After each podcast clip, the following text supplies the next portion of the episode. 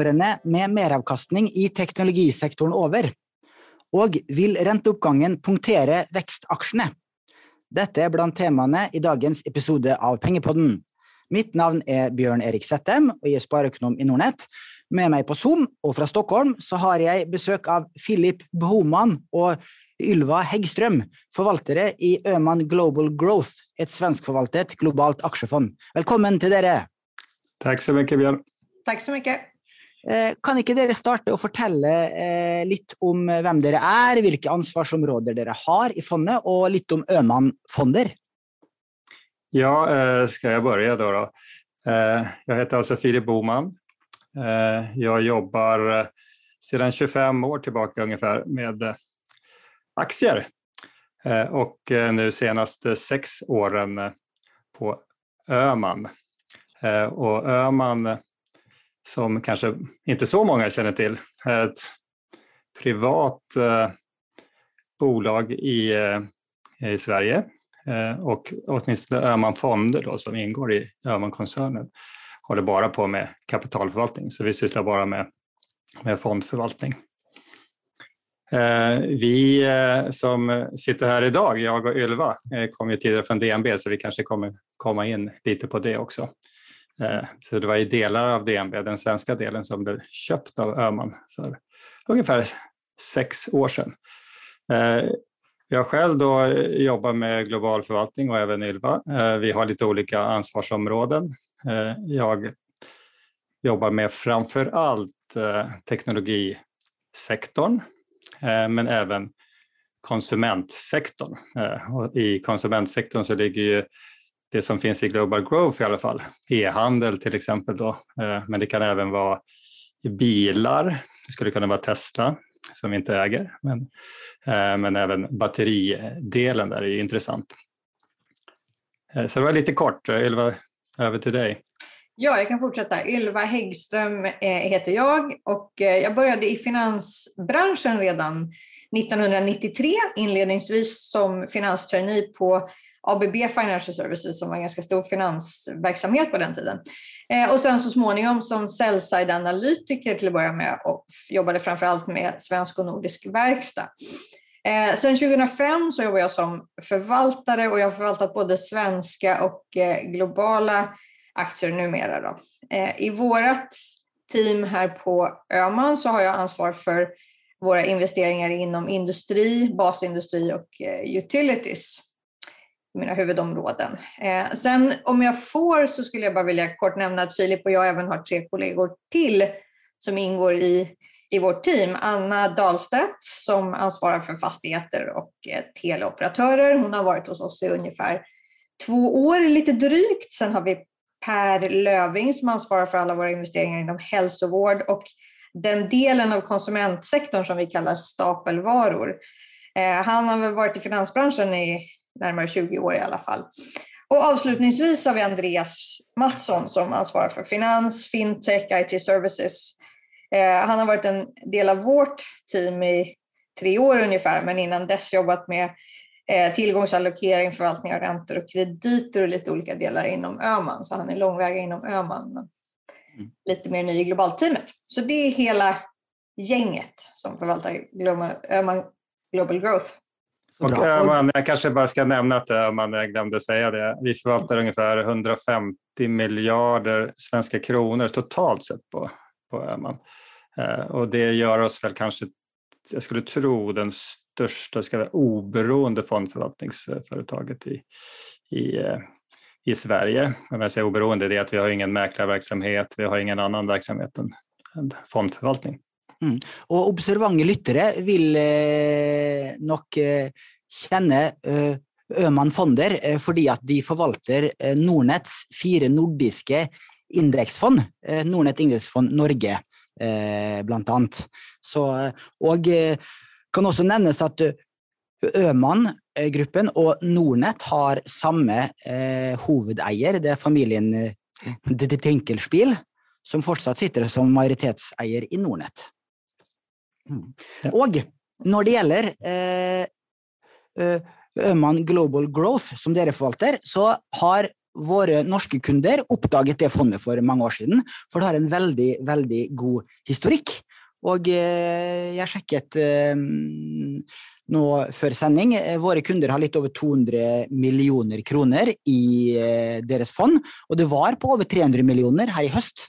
Men eh, både fordi at kurs, altså andelskursen har falt, og fordi at vi har hatt litt nettosalg i fondet, eh, pga. litt svak avkastning de siste, de siste, månedene, så er da eh, forvaltningskapitalen blant norske Nordnett-kunder nå på rundt 200 millioner kroner.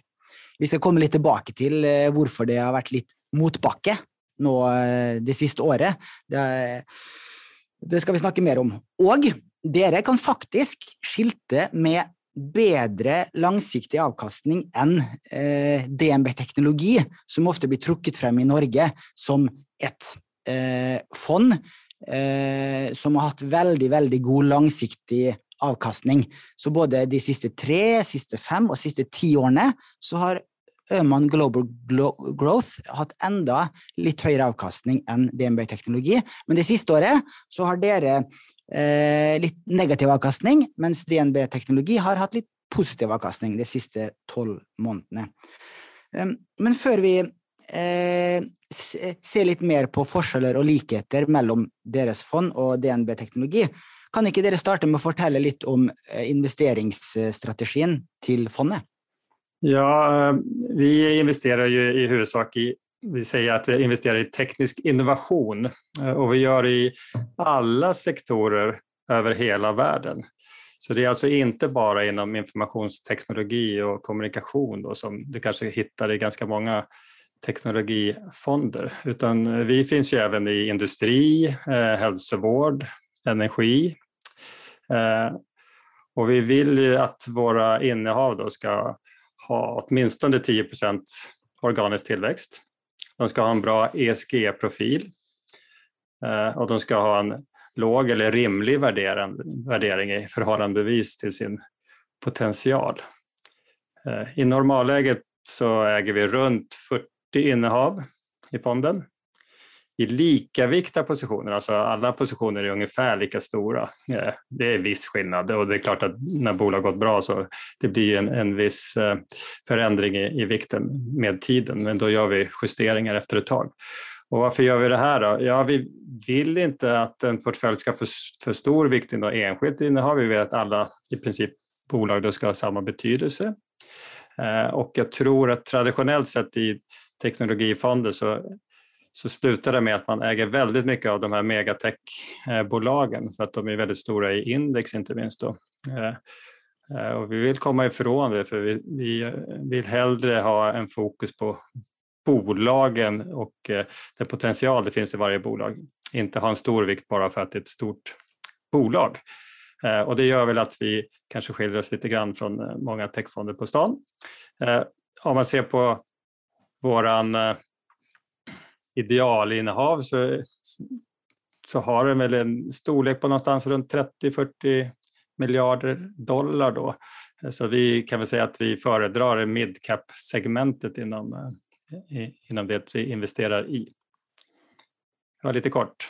Mm, mm. Og eh, det stämmer väldigt gott när jag ser på den Morningstar eh, style eh, box og eh, faktorstil som man finner hvis man går inn på Morningstar og trykker på innhold på hvert enkelt fond. Da får man en god oversikt over hvilken eh, forvaltningsstil eh, fondet har. For dere scorer veldig veldig høyt på vekst, naturlig nok, siden dere er et growth-fond. Eh, dere ligger Eh, på middels store selskaper når det gjelder størrelse.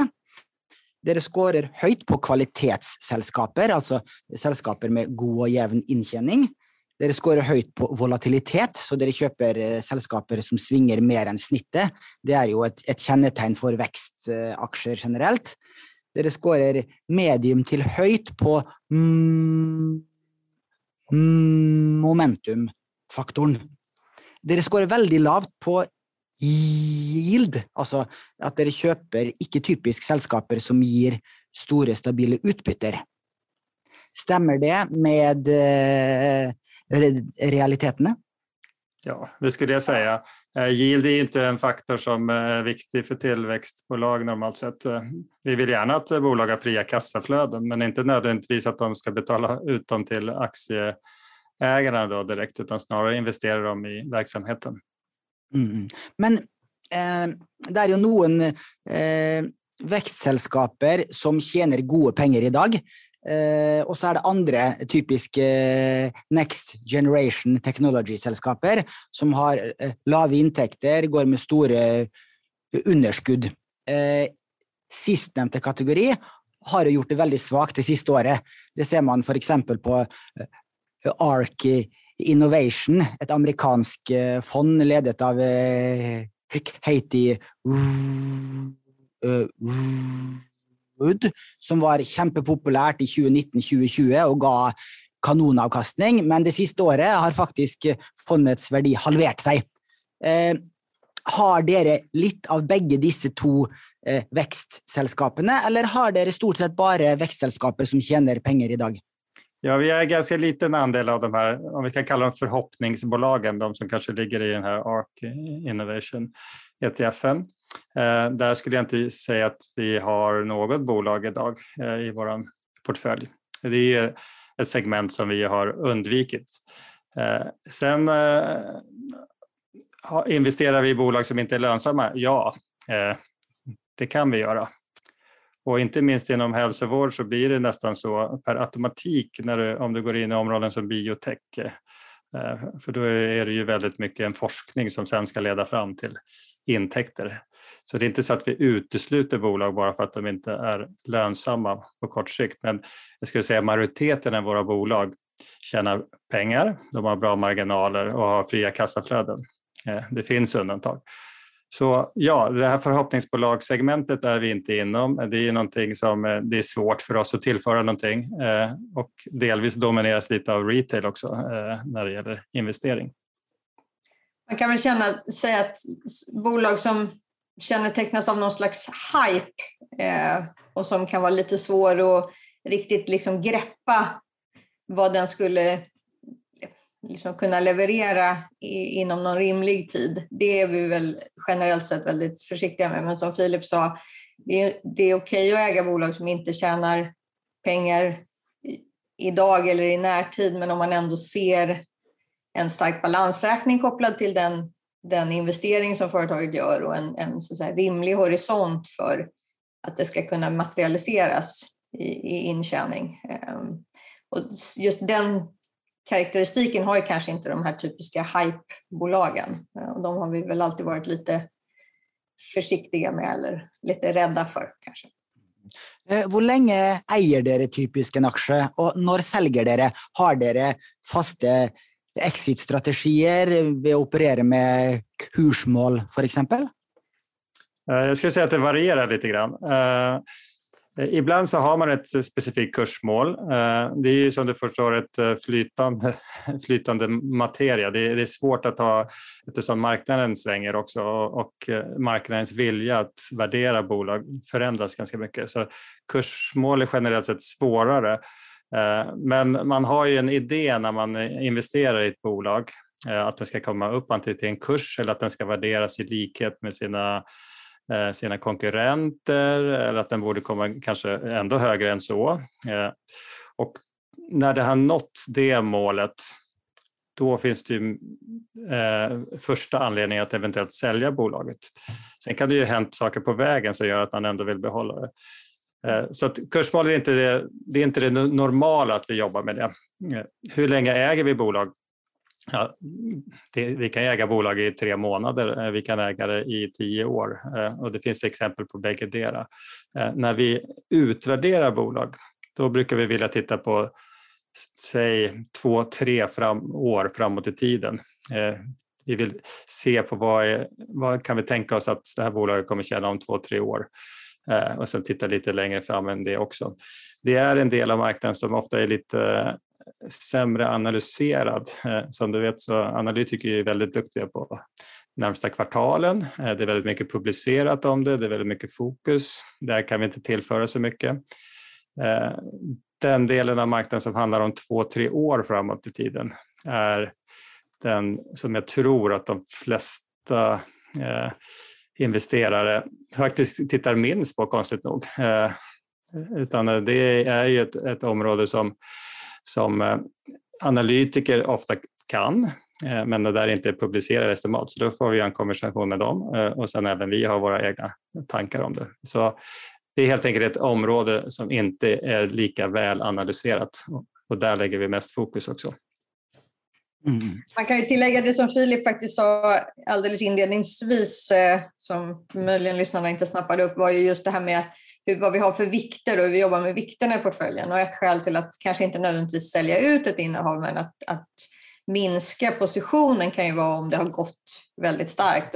Du kanske tycker att det har förtjänat det och, och förutsättningarna har förbättrats för bolaget men du kanske ändå inte vill ta den risken som den driftande positionen utgör. Så det kan också vara ett skäl att, att minska på positionen eh, utan att för den delen ha ändrat uppfattning mycket om bolaget. Eller kanske inte ens alls. Mm. Ja, for dere har ganske likevektet portefølje. Det er jo ofte vanlig å ha noen favorittaksjer hvor du kanskje har 5-6-7 av kapitalen i et enkeltselskap, men dere har ganske likt eh, mm. eh, lik andel i hvert av de 40 selskapene? Ja, det är, eh, vi tycker att det är ett bra sätt att förhålla oss till den här, den här typen av fond i alla fall, eh, där vi inte är så noga med eh, index, hur det ser ut egentligen, eh, utan att vi bara vill investera i bra bolag. Och det gör vi också för att få en viss riskjustering hela tiden. Om du låter bolag växa och bli för stora i portföljen så blir det också en, en, en lite skev riskprofil om någonting händer i bolaget. För det kan det ju mycket väl göra. I, det här är ju ändå tillväxtföretag vi pratar om. De kan gå ner 30-40 procent ganska snabbt eh, och då vill vi helst inte sitta med 10 procent i, i det bolaget. Mm. Så det gör att vi per automatik eh, trimmar positionerna till och från. Det här kan ju även gälla de som har gått dåligt Eh, att vi tar upp vikterna. Eh, men där eh, är det många gånger vi också i något läge tar en stopploss så att vi helt enkelt inte behåller bolaget för att vi har tappat för mycket på det. För det är mm. också ett regelverk som vi jobbar med. La oss eh, sammenligne fondet litt mer med ja. DNB Teknologi. For jeg eh, ser i diskusjoner på Shareville og på Twitter eh, der en del kunder faktisk vurderer disse to fondene opp mot hverandre, siden begge har en, en, en stor andel eh, av globale teknologiselskaper. Eh, eh, DNB eh, Teknologi, det, hvis du ser på bransjesammenligningen på Morningstar, som vi også har gjengitt på Nordnett sine norske nettsider, hvis du rykker inn på eksponering og bransjer når du er inne på fondsiden, så får du opp den informasjonen. Så ser du at TMB TNB Teknologi står oppført med 56% i teknologisektoren, 33% kommunikasjon og 8 finans. Eh, mens eh, deres eh, Øman Global Growth har, står oppført med 50% teknologi, 17% helse og 12% kommunikasjon. Og hvis man ser litt lenger ned på nøkkeltall, så ser man at eh, DNB Teknologi har, eh, er et mer eh, defensivt fond. De har eh, gjennomsnittlig lavere E, e og PB, altså eh, pris over inntjening og pris over bokførte verdier, enn dere har. Så eh, dere kjøper mer vekstselskaper, og DNB har en større tyngde i verdiselskaper. Men eh, som jeg sa innledningsvis, dere har hatt enda bedre langsiktig avkastning enn DNB Teknologi, men det siste året så har dere en minusavkastning. På eh, minus eh, ja, 6-7-8 og DNB Tech har pluss 11 Eh, men hvis du ser på de tre siste årene, så har dere 29% analysert avkastning, mens DNB Teknologi har da pluss 22% Hvis du skal eh, ta en grov sammenligning av deres to fond. Dere har jobbet i DNB før, som dere sa, og dere kjenner vel litt til forvalterne der også? Ja, vi känner förvaltarna där eh, och inte minst jag då, som har jobbat med dem i 15 år ungefär. Eh, ja, vad ska jag säga om det? Det är ju så att eh, jag skulle säga att de här fonderna är ganska olika egentligen. Ja, vi investerar i teknologi bägge två, bägge fonderna. Jag tror, så som det var i alla fall, att DNB har en lite mer value-inriktad sätt att förhålla sig till bolag. Man investerar ju inte minst ganska mycket i operatörer, eh, det gör ju inte vi. Eh, och det är inte så att vi utesluter operatörer till operatörer, det är att det är ganska få som växer i, i den takt som vi tänker oss att bolag ska göra i vår fond. Vi vill ju gärna ha 10% organisk försäljningstillväxt. Eh, och då går de bort och det är ganska många bolag i ska säga, value-segmentet som, som går bort eh, då för oss. Så det skiljer sig en hel del. Eh, så det är väl egentligen eh, huvudskillnaderna Mm. Jeg kan også legge til at eh, dere har nå fire eh, av fem stjerner i Morningstar, og DNB Teknologi har tre av fem. Så de har, eh, pga. sin defensive eh, hilt og sin verditilt, så har ikke de fulgt eh, markedet de siste tre til fem årene. Altså eh, fulgt eh, teknologi, eh, den eh, MSA World Technology, som Morningstar bruker som referanseindeks. Men det siste året så har ju då DNB Teknologi eh, gjort det eh, relativt sett bra i förhållande till många andra teknologifond, även om de väl ligger bak den World Technology Index eh, siste året, for den har jo gått bra. Eh, mye takket være de store fangeaksjene pluss Microsoft, som fortsatt dundrer videre. Eh, og så kan jeg også legge til det at, eh, at eh, hvis du ser på eh, standardavviket, som er da et mål på risiko, så har dere eh, 18% standardavvik, og DNB teknologi er 14% Så deres fond svinger da litt mer opp og ned. Ja, eh, det stämmer. Eh, och vad gäller avkastning, ni vet ju marknaden har ju varit eh, mer värdefokuserad senaste tiden. Och det gör ju att vissa segment, även som vi investerar i, även om vi inte äger de här förhoppningsbolagen som vi kallar det för, Eh, med extremt hög tillväxt och ingen lönsamhet så är det ju segmentet under det har ju också gått relativt dåligt och inte minst eh, midcap, eh, small cap segmentet. Det är ju egentligen stora teknikbolag som har hållit Nasdaq uppe ändå på den nivån som den har gjort.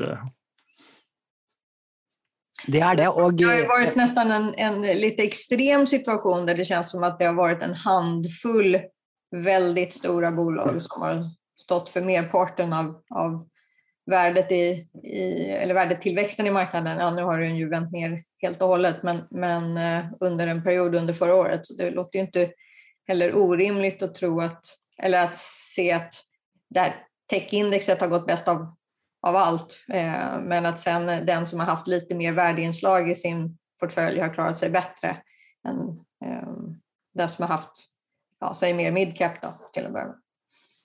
Mm. Og eh, eh, Hvis du ser på forvaltningskapital i de to fondene, så er det veldig stor forskjell. Da er det ikke noe tvil om at DNB Teknologi er storebror, for de har rundt 40 milliarder kroner i, i forvaltningskapital, mens dere har 4 milliarder.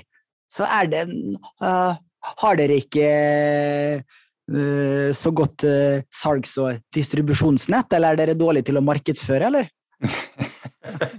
ja, det beror på förvaltarnas... Kanske är DNB som är duktiga. ja, nej, men eh, visst, eh, vi har börjat från en ganska låg nivå. Eh, vi har inte haft ett distributionsnätverk i retail. Jag skulle väl säga att det, det börjar komma igång lite. Intresse för den här fonden har ju vuxit ganska mycket sista åren. Och det har väl egentligen kommit igång starkt de senaste fyra, fem åren. Det här var ju en fond som bara för några år sedan hade 5, 6, 700 miljoner i förvaltarkapital och var 4 miljarder. Så vi hoppas att vi närmar oss de här 40 miljarder med tider. Eh, fördelen för oss är att vi har inte något problem med någon likviditet i aktier och så där. Vi kan ju i princip investera i, i vad som helst eh, när vi har den här typen av storlek på fond. Da skal vi over til å snakke litt om eh, markedet og utsikter og verdsettelse. Eh, for eh, Og la oss starte med teknologisektoren. Det er den, den som er eh, største sektoren i fondet deres, og som også veldig mange av våre lyttere har hatt en betydelig overvektig, både når det gjelder enkeltaksjer og fond. Våre Nordnett-kunder er veldig glad i teknologifond og teknologiselskaper, fordi det har gitt fantastisk avkastning i mange år. Ehm, for eh, hvis du ser på eh, MSCIs globale indekser, så ser du jo at eh, MSCI World Information Technology har gitt rundt 20% analysert avkastning de siste ti år. Og det er nesten dobbelt så mye som MSCI World, altså den, den eh, brede verdensindeksen. Den har gitt 11,5 de siste ti årene. Og til og med de siste tolv månedene så har eh, World Information Technology Index slått verdensindeksen med pluss 19% med pluss 16 for verdensindeksen. Det er jo i amerikanske dollar, det her, da. Eh, og hvis man ser på den faktorindeksen som heter MSA World Growth Index, som kanskje er eh, en mulig referanseindeks for dere, så har den også gitt en per medavkastning de ti siste årene, eh, men har gitt en noe lavere avkastning enn verdensindeksen de tolv siste månedene. Og det siste året så har vi jo sett tendenser til en sektorrotasjon, der høyt verdsatte vekstselskaper mange av de innenfor teknologisektoren har gitt svak avkastning. Og det pekes på årsaker som økte renter og mindre pengepolitiske stimulanser. Og det gjør jo at eh, vekstselskaper med overskudd noen år frem i tid blir mindre verd. Eh, har dere gjort noen endringer i deres eh, portefølje eh, som følge av denne rotasjonen fra vekst til verdi? Vi har gjort några ändringar, det har vi. Eh, vi är i ett segment som vi tror mycket på, ska jag tillägga, eh, på lång sikt. Eh, så det är egentligen det första jag vill säga. Det är ju ganska troligt att, att vi kommer fortsätta leva i en låg tillväxtmiljö. Och tillfälligt så har vi en ganska hög tillväxt här efter corona nu. Och, men om vi ser på lite längre sikt så kommer ju världen växa lite mindre än vad vi gjort tidigare. En låg befolkningstillväxt så blir det svårare för eh, företag att skapa vinster. Eh. Och då tror jag att man ska vara i segment som har möjlighet att skapa tillväxt. Och det är ju till exempel hälsovård med effektivisering och eh, diagnostisering med teknikhjälp, automatisering, Eh, klimatet, eh, teknik inom det och den här digitala transformationen. Så det är ju nummer ett som jag, eh, varför vi tror ändå att tillväxt är bra över tiden att vara i det segmentet. Sen är det som du säger, det har ju varit en rotation ut ur det här nu ett tag. Och det beror ju delvis på räntemiljön har kommit upp eh, och det, är också så i teorin i alla fall, finansteorin, att eh, om man har väldigt mycket vinster i framtiden så ska man diskontera det tillbaka så värdet ska ju bli lite mindre för den typen av bolag då än de som har eh, sina vinster i närtid. Så det är väl egentligen ett helt normalt förlopp. Och det kan ju fortsätta så länge vi ser lite press eh, på att inflationen fortsätter upp. Eh, om dessutom realräntor skulle gå upp så tror jag det påverkar mest tillväxtaktier. Eh, så där, det är ju svårt att säga om exakt vad, vad som kommer hända där. Det kan jag inte säga så mycket om annat än att vi tror väl att det kommer att gå tillbaks till någon sorts normalisering här, eh, även vad gäller inflation om, om något år eller så. Eh, sen är det så att nu har det ju varit så många år där tillväxtföretag har gått väldigt bra som du också påpekade. Eh, och det gör ju att det har väl funnits en överpositionering kan jag tänka mig i vissa typer av bolag. Eh, och det är väl ett, någonting som det är bara bra om det kanske normaliseras även det. Och det tror jag delvis att det har gjort nu sista tiden. Vi har ju haft två månader med en miljö där value har gått bättre än growth. Eh, med väldigt stora eh, marginaler, faktiskt störst någonsin eh, i aktiehistorien så vitt jag kan se i alla fall. Eh, och så att vi har fått ett ganska stort skifte redan. Eh, och visst, det kan fortsätta en litet tag, men jag tror att den här överpositioneringen i alla fall kanske håller på att gå tillbaka till, en, eh, till något som liknar mer normalläge. Man kan kanske tillägga också att under ytan så har ju rörelserna varit ännu större. Vi pratade ju för en liten stund sedan om att den här handfulla, det handfulla antalet mycket stora eh, techbolag har, de är så stora i, i, i värde så de håller uppe hela index.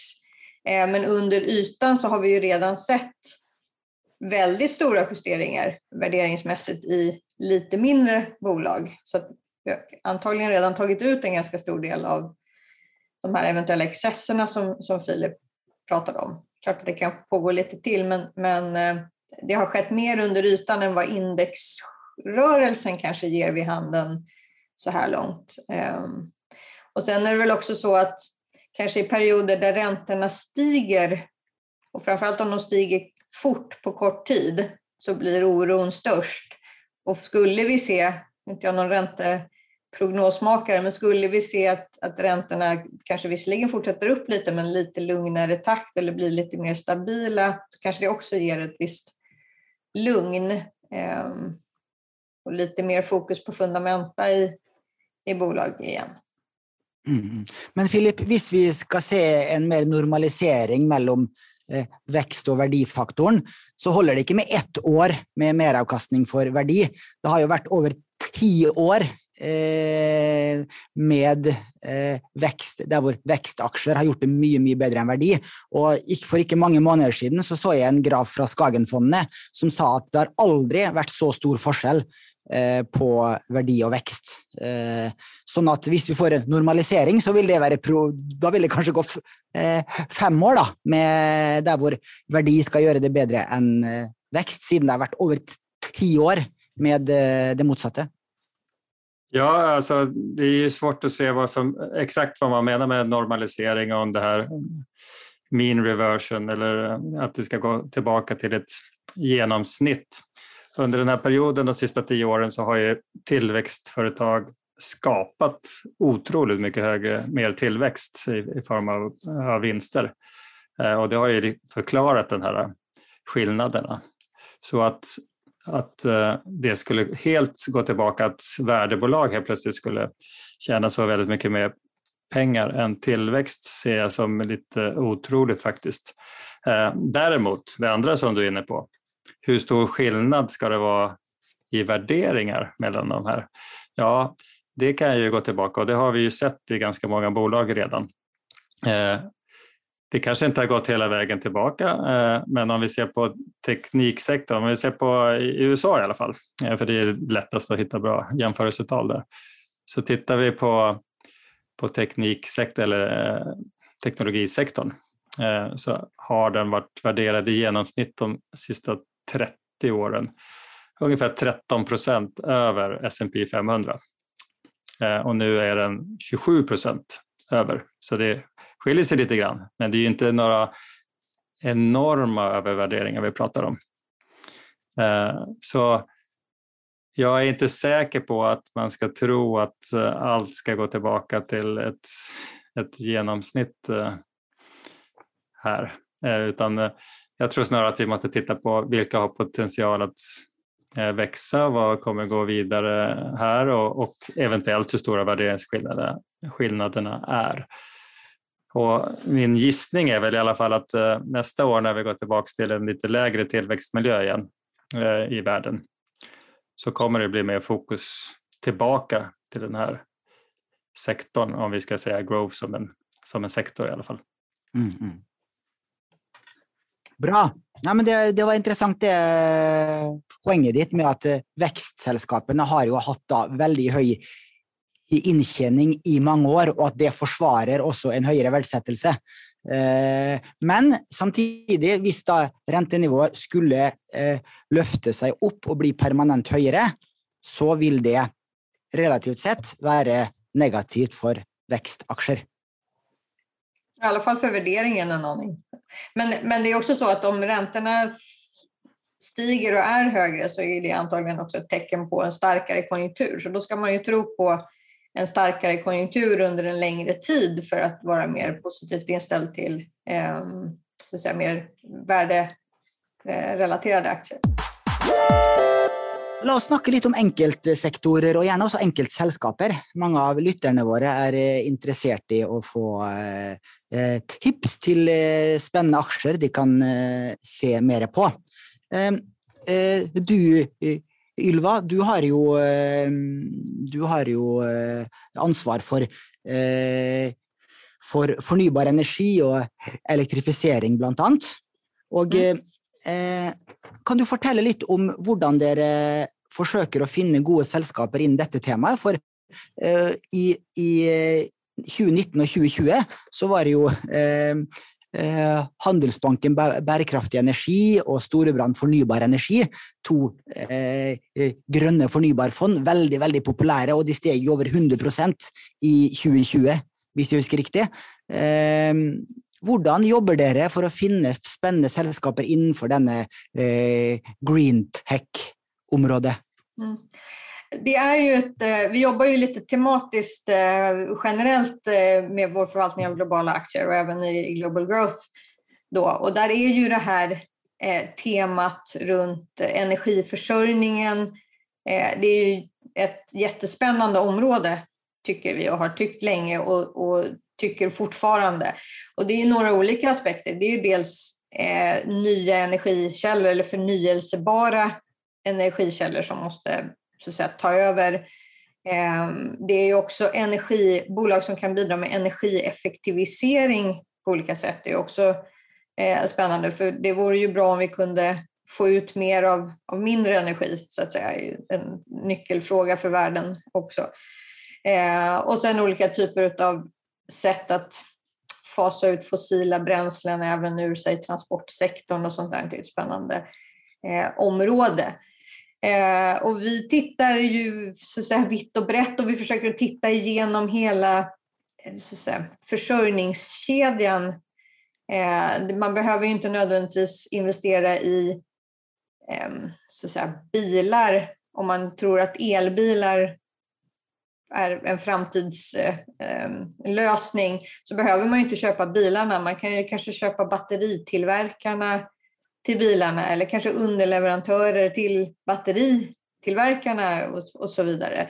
Eh, du kan kanske investera i de som tillverkar laddstolpar för att ladda elbilarna och så. Så att vi försöker att, att leta brett så att säga, i hela den här näringskedjan, eh, både inom, inom eh, transportnäringen och eh, inom så säga, bytet av energiförsörjning, alltså från säg, till sol och vindkraft istället för, för kol eller vad det nu liksom, vi har eldat historiskt. Um, och, och, på det temat så har vi ju genom, över, över tid hittat många bolag. Vi har ju precis som, som de fonderna du nämnde haft fantastisk avkastning i, i några av de här eh, bolagen och sektorerna Eh, under ett par år och sen så blev det väl en liten setback under 2021, mycket på grund av det vi just diskuterade om eh, rotationen in i mervärdeaktier. Eh, eh, och vi gillar väl när vi hittar kanske lite mindre kända bolag eh, som om jag ska nämna ett exempel då som vi har investerat i som kanske inte är så superkänt så finns det ett holländskt eh, bolag som heter Alfen. Eh, det kanske är en och en halv miljarder dollar i market cap eller något sånt där. De gör egentligen de har tre huvudområden. Ungefär halva verksamheten är eh, produkter och tjänster relaterade till och service relaterat kring smarta nät. Eh, och med det menar jag elnät, då, icke att förväxlas med telefon som de flesta kanske tänker på. Eh, och det är ju så att när vi går ifrån att ha centralt eldade eh, kolkraftverk eller kärnkraftverk som är väldigt pålitliga och står på en plats och sprider ut elen till att istället ha vindsnurror utsmetade över liksom halva Nordsjön eh, eller för den delen en stor del av kontinenten. Vi har solcellsparker också utspridda över mängder av geografiska områden som alla är dels är lite mindre pålitliga och dessutom utspridda. Så ställer det helt andra krav på hur ett elnät måste fungera. Det är en av Alfens, det är kanske halva verksamheten nästan. Jättebra långsiktiga tillväxtförutsättningar. De har en fin position på sina marknader. Det är grejer som inte typiskt sett reser så långt så att det är bra att vara stark i sina hemmamarknader. Där. Det är halva verksamheten. Sen är kanske 30 procent laddstolpar till elbilar. Så att om man gillar laddstolpar till elbilar så är det här ett sätt att få ganska mycket exponering mot laddstolpar till elbilar jämfört med om man köper sig ett ABB som också är jätteduktiga på laddstolpar men det är en så väldigt liten del av ABB så det är lite svårt att, att säga, se den effekten. Och den tredje delen är så här storskaliga, det som brukar kallas för utility size batteri lösningar då för olika typer av kanske tillfälliga strömförsörjningar, arbetsplatser, eh, en konsert eller ja, olika typer av där man behöver mer tillfällig el av lite stor skala. Sådär. Också för la lagring av elen. Um, så att, att, att liksom hitta ett sådant bolag, nu har de också haft det motigt här på, på slutet och, och jag kan tycka att värderingen faktiskt har blivit rätt så intressant eh, nu även om de har den här rotationsrörelsen liksom, kanske emot sig för tillfället. Men, men eh, det här är ett bolag som ändå växer 30-40 procent om året. Kommer nog fortsätta att göra det eh, under en rätt så lång tid framöver. Det kanske blir 25 eller något sånt där några år ut, men det är fortfarande liksom, de har mycket kvar. Ehm, den typen av bolag det blir ju väldigt intressant ändå. Eh, jag ser för övrigt att Alfen kan handlas på Exetra eh, børsen i Tyskland. Så eh, de som är intresserade kan, kan se på, på det sällskapet. Vi har ju ett norskt eh, eh, ladestolpeselskap også, som heter eh, Saptek, som är börsnoterat på Oslo Børs. Børsverdi på knappt 4 miljarder, så jag. Har ni några norska sällskap i portföljen? Eh, inte inom eh, eh, el, alltså, eller den här energiomställnings... Eh, du tänker på typ Nell kanske eller något sånt där. Mm. Så det har vi inte. Eh, hydrogen är ju också, eh, vätgas är ett jättespännande område, men där är ju vinsterna lite längre ut. Det ska jag säga, Alfen är ju lönsamt också här idag så det känns kanske lite tryggare i det perspektivet. Eh, många av de här vätgasbolagen, det är ju jättespännande tror jag och man ska absolut hålla ögonen på dem. Men, men det ligger, nästan all intjäning ligger liksom rätt så många år ut i tiden fortfarande så att kanske är det marknadsklimatet lite kortsiktigt emot dem. Men på sikt så ska man nog eh, spana på det där för jag, jag tror att hydrogen 25 till 30 2025-2030 kan det nog bli väldigt, väldigt intressant. Kanske lite tidigt eh, fortfarande idag. Då. Eh, det har ju svängt mycket eh, för har du några norska sällskap i andra branscher? Ja, vi äger ju eh, Autostore eh, som vi var med på IPO eh, i, så det är ett nyintroducerat bolag.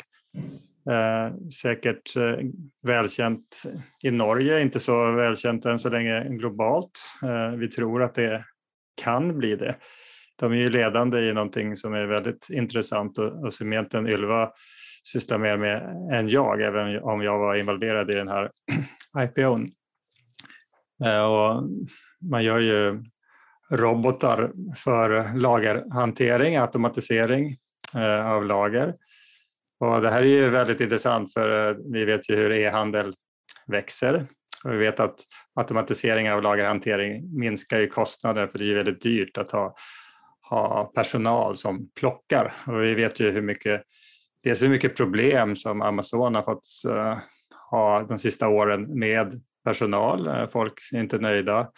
Eh, och nu är det dessutom prispress då kan vi säga, att, att lönerna är upp för de har ju varit väldigt lågbetalda. Så kan man automatisera delar av det här så är det ju bra både för människor skulle jag säga och för kostnader. Och man minskar ju normalt sett på sikt i alla fall kostnader med ungefär 50 procent med den här typen av lagring, kanske lite mer till och med. Uh, Autostores lösning har väl en payback som man säger i alla fall på en till tre år för uh, ett, en, uh, en kund och som köper den här lösningen. Mm. Eh, låt oss ta Autostore som exempel. Da. Den har ju fallit väsentligt Den var oppe i 45 kroner, og nå ligger de på rundt 25 kroner. Når den aksjen har falt, har dere kjøpt mer for å rebalansere? Fordi eh, Hvis dere får har like tro, stor tro på selskapet som før, så, så, så taler det for at dere kjøper mer for å opprettholde eh, vekten i porteføljen. Hva har dere gjort der, f.eks.? Ja, jo, det stämmer. Vi har, vi har köpt mer. Den har kommit ner till väldigt låga nivåer, tycker vi. Eh, delvis på grund av den här rotationen eh, som vi har sett. Eh, eller jag skulle säga att det är väl huvud, huvudorsaken. Eh, det är fortfarande så att bolaget växer, som vi kan se i alla fall, eh, i samma utsträckning som man sa eh, när det gjordes en IPO. Man har ju förväntas väl växa någonstans runt 60 procent i år på försäljning, 50 nästa år. Och Vinsttillväxten är ju hög, 100 procent i år, mer än 50 nästa år med väldigt höga marginaler. Så det är lite unikt skulle jag säga för nyintroducerade bolag att ha den typen av lönsamhet. Stor orderbok och nu är alltså värderingen nere på under 30 för ett bolag som växer ja, 50-60 procent, kanske 40 procent över tiden. Eh, tycker vi är väldigt lågt. Eh, sen är det ett nytt bolag, det får, ska vi komma ihåg, alltså på börsen i alla fall. Eh, så att visst finns det risker, men vi ser att potentialen är så pass stor i en, ganska, eller en väldigt intressant marknad. Mm, mm. Eh, en annan sektor... Förlåt, det är ett jättespännande område som också automatisering över överlag är ju väldigt intressant. Och framförallt eh, nu egentligen efter covid när eh, många företag känner att den här globala leveranskedjan som de har byggt upp under en lång tid och flyttat mycket av försörjningen ganska långt bort, framförallt till Asien, Eh, har visat sig väldigt sårbar. Eh, och att många företag nu faktiskt tar steg för att flytta leveranskedjan närmare hem och närmare sina slutmarknader. Och där blir ju eh, möjligheten då att sköta lager och logistik till en lägre så säga, kostnad. Eh, det blir ju jätteviktigt i sammanhanget. Så det är ett superspännande område för Autostore och, som de är inne i. Mm, mm. Och det gäller in, in, industriautomation automation överlag är ju ett spännande område av det skälet bland annat. Mm, mm. Eh, du nämnde inledningsvis, Filip, att ni inte äger aktier i Tesla. Eh, vilket syn har ni på Tesla? Jag tror Tesla är den mest ägda aksjen bland eh, våra kunder i Nordnet Norge. Det är ju väldigt hög värdesättelse, men eh, eh det finns jo argumenter för att de ska eh, lyckas väldigt godt fremover med sin teknologi, og kan bl.a. selge denne eh, selvkjøringsteknologien sin til andre selskaper, og eh, har, eh, er langt fremme på batteriteknologi osv. Så, videre. så det er ikke en vanlig eh, bilprodusent det er snakk om. Nej, det är det inte. Jag som många norrmän äger en Tesla, så jag är väl jag vet vad det är för produkt och jag gillar produkten och kan se att man kommer att ta marknadsandelar, man kommer kunna använda sin eh, teknologi i andra sammanhang som du nämner. Eh, så det är ingen tvekan om det. Eh, sen kommer det alltid tillbaka till hur man ska värdesätta det här och det är väl där vi har ska vi säga, fastnat för att vi inte vill äga aktien. Det är helt enkelt för högt och speciellt om vi jämför det mot andra bil företag. Eh, normalt sett, den sektorn handlas ju normalt sett på P 10 och Tesla har väl inte så många gånger varit under 100 på ett P-tal. Och eh, så därför ser vi helt enkelt att det, är lite för stor risk på värderingen för våran del. Eh, sen kan man mycket väl få rätt ändå när man investerar i det här bolaget, men vi tycker inte att det, det passar i, i vår fond. Mm. Men har ni ägt Tesla tidigare, för några år tillbaka? Nej, vi har aldrig ägt Tesla. Vi, eh, vi har ägt batteritillverkare istället. Vi, vi har valt att eh, gå den vägen hellre än att köpa bilföretag. Eh, och, så vi har varit involverade i framförallt i ett koreanskt företag som heter Samsung SDI som vi fortfarande äger. Och de gör ju bilbatterier till framförallt eh, BMW men även till Volkswagen och, och börjar väl bredda sig till andra eh, biltillverkare också. Mm. Eh, hvis jeg sier at hvis dere hadde kjøpt Tesla for noen år siden, så hadde dere fortsatt eid aksjen i porteføljen. er du enig i den påstanden? Alltså, Siden det har jag. så fantastisk kursutvikling, bortsett fra det siste året. Det är svårt att säga faktiskt. Eh, eh, Jag skulle nog kanske tro ändå att vi, vi hade sålt den vid det här laget. Framförallt hade vi ju sålt ner, hade vi sålt ner den under ganska många tillfällen. Sannolikheten är nog stor att vi hade sålt den eh, så att säga, för tidigt. för tidigt med facit på hand eh, med tanke på hur värderingen eh, verkligen har skenat. Det är ju olikt det mesta man har sett på börsen de senaste åren. Sant, ja. Vi har, vi har en, en populær forvalter i Norge som heter Jan Petter Sissener. Og han sier det at eh, det finnes eh, mange fattige eh, som var rike, men som aldri tok gevinsten. Ja.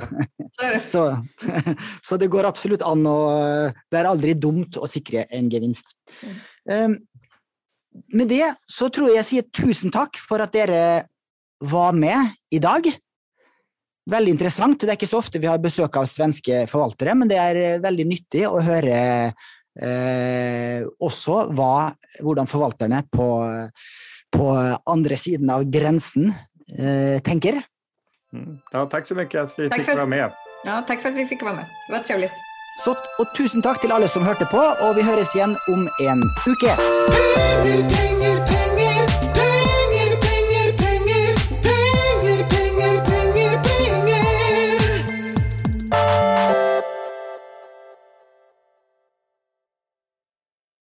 Denne podkasten skal anses som markedsføringsmateriell, og innholdet må ikke oppfattes som en investeringsanbefaling.